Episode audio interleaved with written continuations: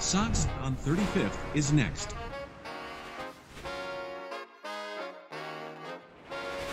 Doors open on the left.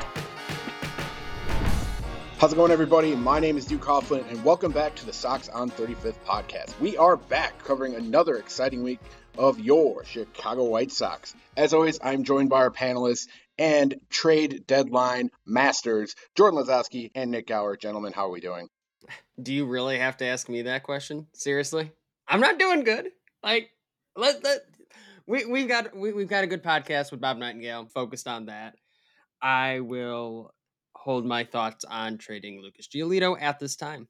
It's obviously not easy. I, I maybe not as much as Jordan, but I still really like Lucas Giolito. But at the same time, I feel like I've been at the acceptance stage of this rebuild for a while now. So maybe just not hitting me as hard. But I'm overall, I'm really excited for this episode. Yeah, I mean, for the most part, you know, Lucas Giolito, you can never deny who he is as a player and what he's meant to this team. It's just a shame that we couldn't find a way to make it work within his contract window. I do think we got a decent return, but we will discuss that a little bit with Bob Nightengale here in the uh, next few minutes. But before we get to that, be sure to subscribe to the podcast on Spotify, Apple, anywhere you get your podcasts. Be sure to check out SoxOn35th.com as well as following us on Facebook, Twitter, and Instagram at SoxOn35th. And without further ado, we are joined with USA Today reporter and MLB insider Bob Nightengale.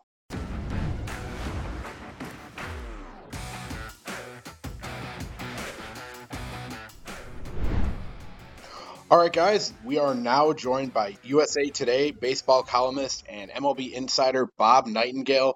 Bob, obviously, it is a crazy time in the MLB season right now as we get close to the trade deadline. So we really do appreciate having you on and uh, giving us a little bit of your time. Yeah, my pleasure. Thank you.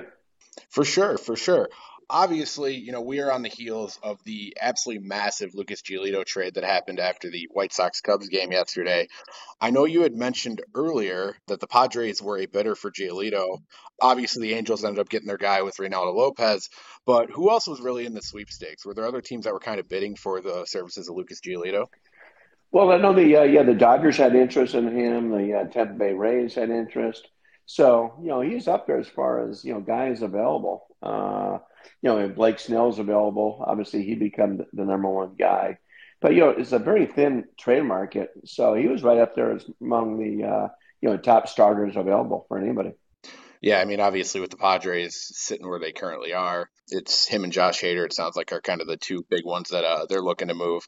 So, what really made the Angels offer stand out? Like, was was there anything substantial, like kind of in place as far as these other teams that were looking at Giolito, or was this just the first trigger that was ready to get pulled? I think it may get pulled. Sometimes people deal with relationships. It was interesting. Uh, I was in Cooperstown over the weekend. Uh, you know, Arte Moreno and Jerry Reinsdorf, you know, had uh, you know dinner together several times, smoking cigars. So I'm sure it came up at, at there and then passed along to the uh, GMs. So a lot of times you deal with your friends, and uh, you know, I mean, this was you know one of those cases where, hey, the uh, you know the Angels' top prospect is already you know in the big leagues. These are the next two. So uh, you got, you know, it's not like the Angels have a deep farm system, but at least they got their, you know, top two guys. Yeah, I mean the White Sox grabbing Edgar Quero and uh, Ky Bush, both quality guys. Uh, Edgar Quero, I believe, number 65 on the MLB Top 100 as far as prospects go.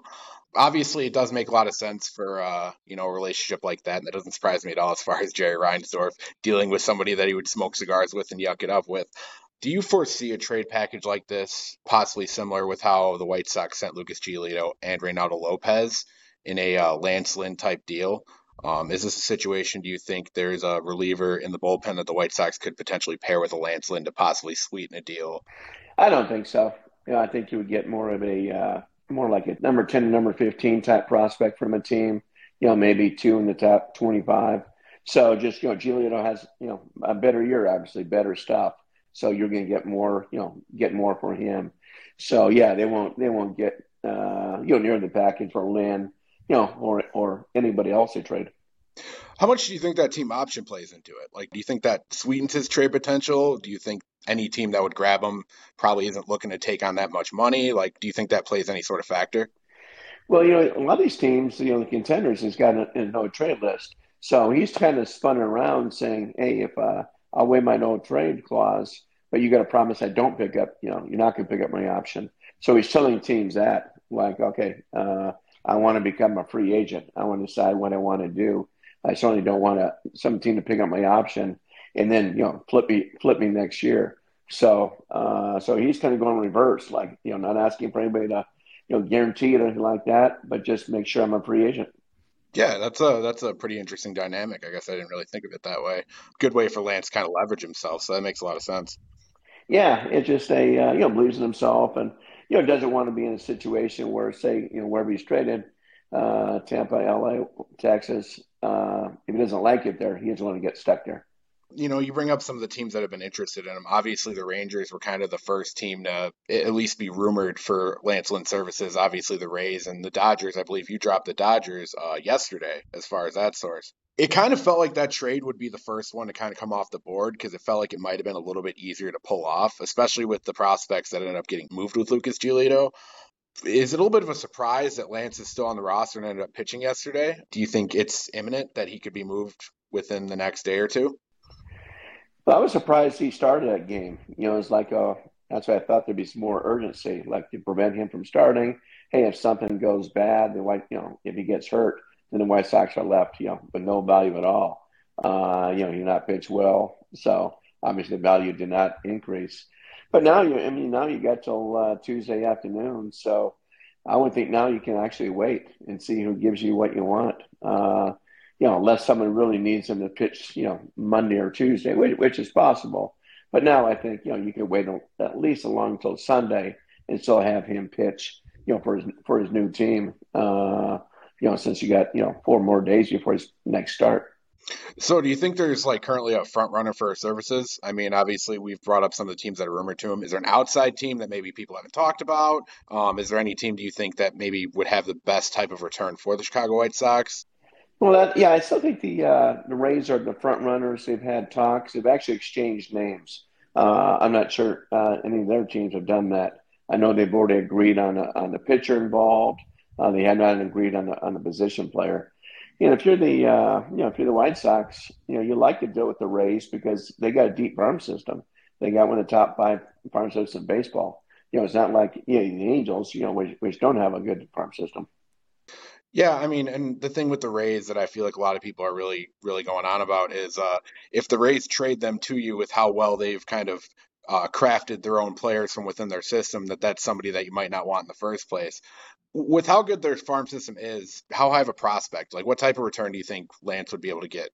I would think a uh, they're like top ten to fifteen type prospect, maybe two of the top twenty five, you know that sort of thing. You're not gonna get a top five prospects for sure uh, you know, maybe get lucky somewhere, you know, like their eighth, ninth, or tenth type prospect, and uh, you know, maybe you know a fringe guy, you know, here and there that, that throw out there, and you know, hopefully, you know, one of them, one of them, you get you get lucky and uh, strike gold. Yeah, certainly. That, that, sounds like something that would definitely be ideal, especially with how well the Rays have built their uh, entire farm system. Yeah, no, I agree. That makes sense. And I just wanted to ask. I mean, obviously, we're talking a lot about Giolito and Lynn because they either have been traded or close to getting traded. But I also wanted to ask because the White Sox have a lot of players who are either on expiring contracts or who have maybe uh, this year and next, like uh, Tim Anderson, for example. So I wanted to ask are there players that maybe aren't getting as much hype in the rumor mill that you think have a chance of getting traded? Not really. Uh, you know, Tim Anderson's trade value has plummeted. Uh, you know, the Angels, I mean, the Dodgers need a shortstop and they prefer to go, you know, the Amed Rosario uh, route. I also think the White Sox had a very high have a very high price tag on him that nobody that nobody's going to meet. You know, just with how much he struggled this year. Uh, I'm not sure even Aaron Bummer is available. Uh, there's talk that you know the White Sox want to hang on to him. Remember now, the White Sox want to contend in 2024. They don't want to do a rebuild. I mean, the rebuild was a disaster. So you know they want to make sure that you they can you know bounce right back and be a contender again. So, I mean, with that, the discussion we've had over the last couple weeks with Tim Anderson is that the trade deadline might not be the best for his market. Do you think that market potentially rises a little bit in winter meetings if, you know, say front office guys are all able to be able to come together, maybe discuss a little bit of where they want to go with their franchise moving forward? Do you think Tim maybe fetches a little bit better of a price at something like uh, winter meetings in the offseason? If he has a good second half, and then need him to have a strong second half to have a you know chance to you know deal them you know what they want. Uh, that being said, you know if they don't, uh, it's not like there's the free agent market in shortstops is uh, you know nothing like it's been the last two years. So if you want to try to contend, you might as well keep them. And if you're uh, in the race, uh, you keep them all year. If you're out of the race, you know you trade them next next July. So, do you think, you know, with the idea that they would be contending moving forward, are there any players besides, say, Tim Anderson that uh, the White Sox might not want to trade now, but would be willing to explore trading over the offseason? Well, they can certainly, uh, you know, shop, you know, uh, Jimenez, Moncada, you know, see what you can get from them. Uh, I'm sure they'll shop them just to see uh, if what anybody is, willing to pay. Uh, you know, high price tag, high salary. So, you know, I'm not sure, but at, at, least, you know, those type of guys, you know, you'll ask about even, you know, Burger and, and guys like that. So I think, that, you know, they'll be listening on everybody. Uh, but I, just the, the value isn't like it like they'd hoped. Uh, if they had high value, you know, they'd be already already be traded. So, from the perspective of guys like you just mentioned, Jimenez, Moncada, even Burger, are those still guys where, you know, if you briefly look towards 2024, they're still looking for them to be part of that impact for this next wave of trying to contend again in, into next season? Or is this something where you know they're kind of on the fence where to, to your point if they get the right price or they hear the right names um, for those types of players over the offseason that they're willing to move them i guess where i guess the question is where do they kind of stand on those types of players that maybe aren't talked about so much in the rumors at this deadline but still project to be on the roster into next season yeah no i mean i would think if they uh, move them they still want guys who uh, you know fill in that are major league ready or, or close uh, you know, was Moncada make twenty five million dollars, you know, next year. So I don't think anybody's going to eat that contract. But yeah, if, the White Sox were just going to completely, you know, gut that thing and rebuild, then move those guys and eat most of the salary, you know, just get some prospects back in return. But they're hoping that these guys bounce back and uh, stay healthy, and then uh, you know give them a fighting chance next year. You know, in, in, in what's a weak division. Speaking of the weak division, just kind of uh, to toss a little bit more out there, as far as Cleveland, you know, trading Rosario with the Syndergaard trade, do the Twins look to get aggressive here? I, I, really don't know what to take out of Cleveland making that trade. Like, is this a situation where they feel like they got the better player on this end? Like, do they think this is somebody that will help them, you know, win down the line? Like, do you consider Cleveland and the Twins as being potential buyers coming up in the next few days? Yeah, definitely. I know the Twins want to get a uh, some bullpen help and a right-handed bat, uh, probably an outfielder. Yeah, you know, maybe a guy like Tommy Pham fits in there. And uh, in Cleveland, they just thought, hey, Rosario has been terrible this year offensively, so let's, you know, we need an arm. You know, we've been banged up here. We need a guy to give us some in- innings. So that's all it is. It was just a sheer baseball trade of two struggling guys. I mean, uh, Syndergaard's been on the injury list. Rosario has struggled so badly. So that that's all that is. And Cleveland will buy. I mean, Cleveland's right in the mix of this thing. Uh, you know, they know they get in the playoffs with, with that pitching staff. You know, they cause a lot of damage.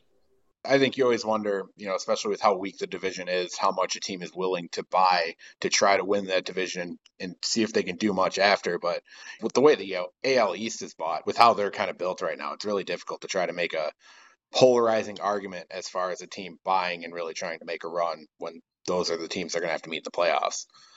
Right. Yeah, and the uh, you know both teams have great you know young pitching.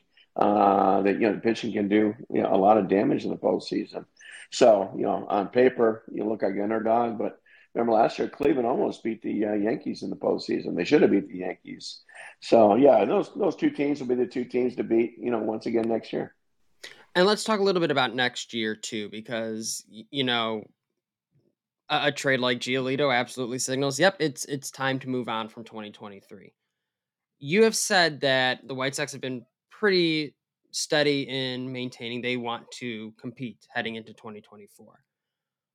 How does how does this roster end up shaking up next year? Is it something where, you know, right now under contract they have two starting pitchers, Dylan Cease, Michael Kopech heading into next year is this something where when they're building this team for 2024 do they see it envision do they envision this is going to come from help from the inside is this help from external free agents how have you heard they they truly plan to make sure that you know, d- despite having to sell off this year, next year's team can still be a contender? Yeah, you're going to have to uh, go in the free agent market. Uh, you know, maybe hit hit on some trades. Uh, you know, there's no reason the two guys they got. You know that now you know they're trade bait if they want to. If they want to say, you know, what, well, if somebody really likes the two guys we got, you know, maybe uh, you know we'll flip one of them you know, for a good a uh, you know a, a, veteran player, you know, this winter. So yeah, they're going to have to be aggressive. They're going to have to make the right moves. Uh, they're also going to have to hope that you know just the clubhouse chemistry, everything changes. I mean, this is the fourth straight manager. They haven't performed better. You know, at some point, you know, the players have to look themselves in the mirror and say, it. you know, it's on us. And that's kind of a huge point and kind of I think a big question on a lot of Sox fans' minds. And a lot of them want to potentially see a fifth manager try try and lead this team. Maybe make Pedro Grifol a one and done. Do you foresee any big changes, whether it's the front office all the way down to the coaching staff? Do you see any big changes heading into next season based on, again, just the failure of yet another season in 2023?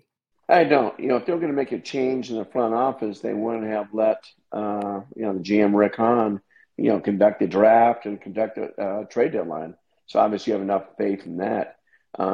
I know I think Ken Williams' contract goes through 2024, so I'm assuming Rick Hahn's does as well. So you know, it's almost like okay, you know, you guys gonna you guys come back and you know we'll see what happens. You know, one more time. But uh, you know, you talk to baseball people, you know, it's just time to shake up that whole clubhouse. I mean, they uh, they probably Rick, you know, Renteria because he couldn't get past the wild card round and you know upset with some decisions. The only time they responded was Trey La Russa's first year. Then they kind of quit under him, quit under Miguel Cairo, and now the same thing with Grifol. So, you know, I would think at some point too, you just got to say, you know, we got to trade guys in here, just bring in some new faces because this this batch isn't working. Yeah, no doubt. And you know, I think that's kind of the thing that a lot of uh, White Sox fans have really hit an acceptance to is that as this team is currently built, it probably isn't going to be what this team is going to look like if we plan on trying to contend moving forward. Um, obviously, you know, bringing in a guy like Andrew Benintendi, that's a big step in the right direction. But uh, you know, the White Sox obviously need to continue to try to spend in the offseason, fill holes where they can, and obviously, uh, you know, bring in guys through the trade market that can potentially start. I did have one final question here, Bob. Um, and it was just regarding uh, how much information you potentially have on guys like Edgar Quero and Ky Bush. Um, I know Quero was kind of like the big name in this trade, but uh, I really do like the profile of Ky Bush, especially with what Rick Hahn has been looking for in a left-handed pitcher that he was potentially going to get out of Garrett Crochet. How did the Angels feel about a guy like Ky Bush in their organization, and uh, what what should the White Sox expect to get out of him within the next year or two? Yeah, I talked to a uh, a few people about him. Uh, Quero, they say he'll be a backup catcher at worst. Uh, at best, probably a, a, low end starting catcher. You know, not all starting like that, but low end starting catcher. And uh, with Bush, uh, kind of a, a back end rotation, not a frontline starter, but a back end starter. So you know, you need those type of guys. You know, no one, you know, no one projects either guy to be a uh, a star by any means, but at least steady guys. And considering you know what a mess the White Sox catching's been you know, he'd be a, you know, a big help. Yeah, I mean, I, I, think I think I speak for White Sox fans everywhere when it's just nice to have an idea of the future when it comes to the catcher position for the Chicago White Sox, and hopefully not have to see guys like Seby Zavala or potentially 34 or 35 year old guys out there behind the plate anymore. You know, potentially moving moving in the right direction. Yeah, I mean the Grandal thing was a you know was a disaster. You know, stuck with that contract. The pitcher didn't like pitching to him. Uh, you know, wasn't good offensively it's just a uh, you know that, that thing was bad from the start, and uh, I would think what they'll do with him. I mean, no one's going to trade for him. I would think at some point in August, September, they'll put him on waivers and hope that someone you know grabs him. If they don't, you know, maybe just you know let him walk away and let some other guys do some catching. I was I was kind of curious if he had any sort of market, just uh, just because I've noticed we've been putting him at first base a little bit here and there. Obviously, Andrew Vaughn's been injured, but I mean we have more than enough first basemen on the roster to be able to play there. So I wonder if he's trying to kind of show a little bit more of that flexibility if he were to be able to catch on with a team in September that was potentially making a run in the playoffs. Yeah, just simply showcasing. I mean, they would have to eat pretty much entire contract uh, to move him, and you know hopefully get like a fringe prospect back in return. So that's all it is. Like I said, they can uh, teams can still make moves if you put guys on waivers, and he'll be he'll be placed on waivers. And uh, you know maybe it gets hot, and some team panics and say, okay, I'll give you uh, our 15th best prospect for him as long as you know you're paying the salary. No doubt. Well, Bob, I want to say I really appreciate the time. You know, like we said at the top, this is a very busy time in the off season. Um, you're one of the busiest guys out there. Where can we find you as far as uh, getting any info? You know, turn on those tweet notifications so we can uh, constantly get any information we need. Yeah, just a uh, you know the USA Today website, yes, usatoday.com. Find me there in the sports section, or usually I'll I'll tweet out my stories, which are uh, B Nightengale on on the Twitter. We appreciate it, Bob. We'll be waiting for the next big White Sox story to break here in the next few days. All right. Take care, guys. Good talking to you.